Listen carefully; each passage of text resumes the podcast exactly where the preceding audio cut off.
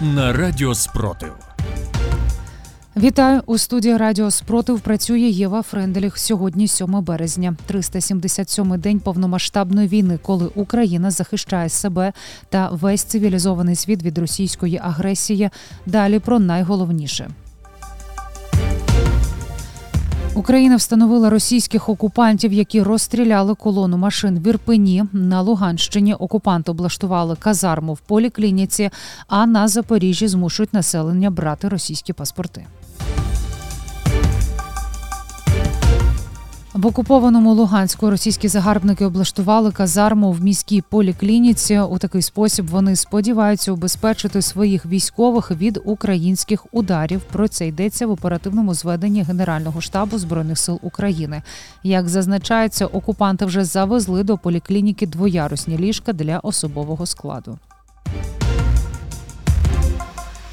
У тимчасово захопленому Донецьку російські окупанти розпочали мобілізацію пенсіонерів через значні втрати. Про це повідомили у генеральному штабі ЗСУ.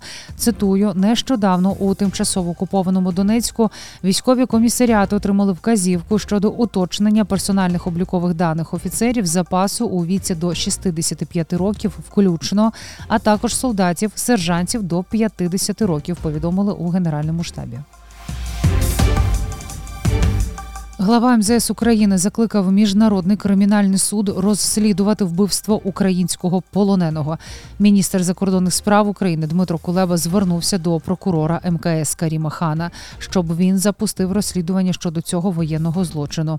Жахливе відео про беззбройного українського військовополоненого, розстріляного російськими силами лише за вислів Слава Україні. Ще один доказ, що війна є геноцидом, зазначив Кулеба у Твіттер.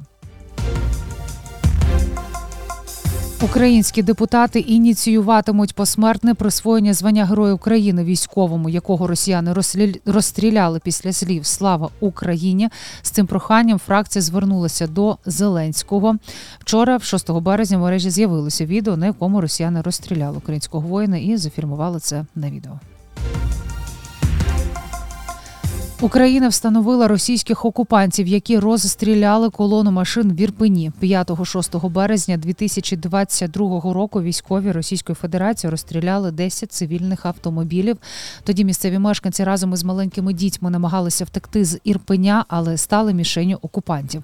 Внаслідок розстрілів 9 людей загинули ще 12 отримали поранення.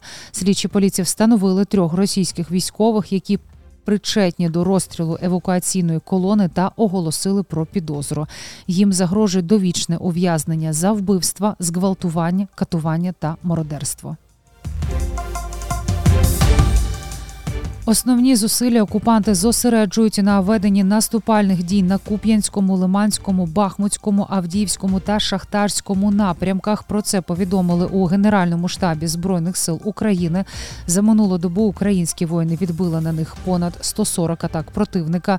Загалом загарбник завдав 50 авіаційних та 5 ракетних ударів. Також окупанти 59 разів обстріляли українську землю з реактивних систем залпового вогню, зокрема по населених пунктах пунктах. Цими вихідними українські військові ймовірно стабілізували свій оборонний периметр після попередніх російських наступів на північ від Бахмута.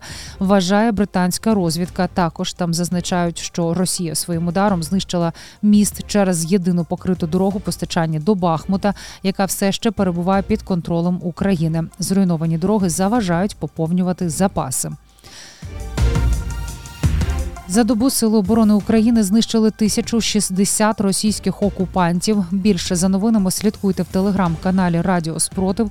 З вами була Єва Френдліх. Зігріваємо один одного любов'ю. Віримо в сили оборони України. І все буде Україна.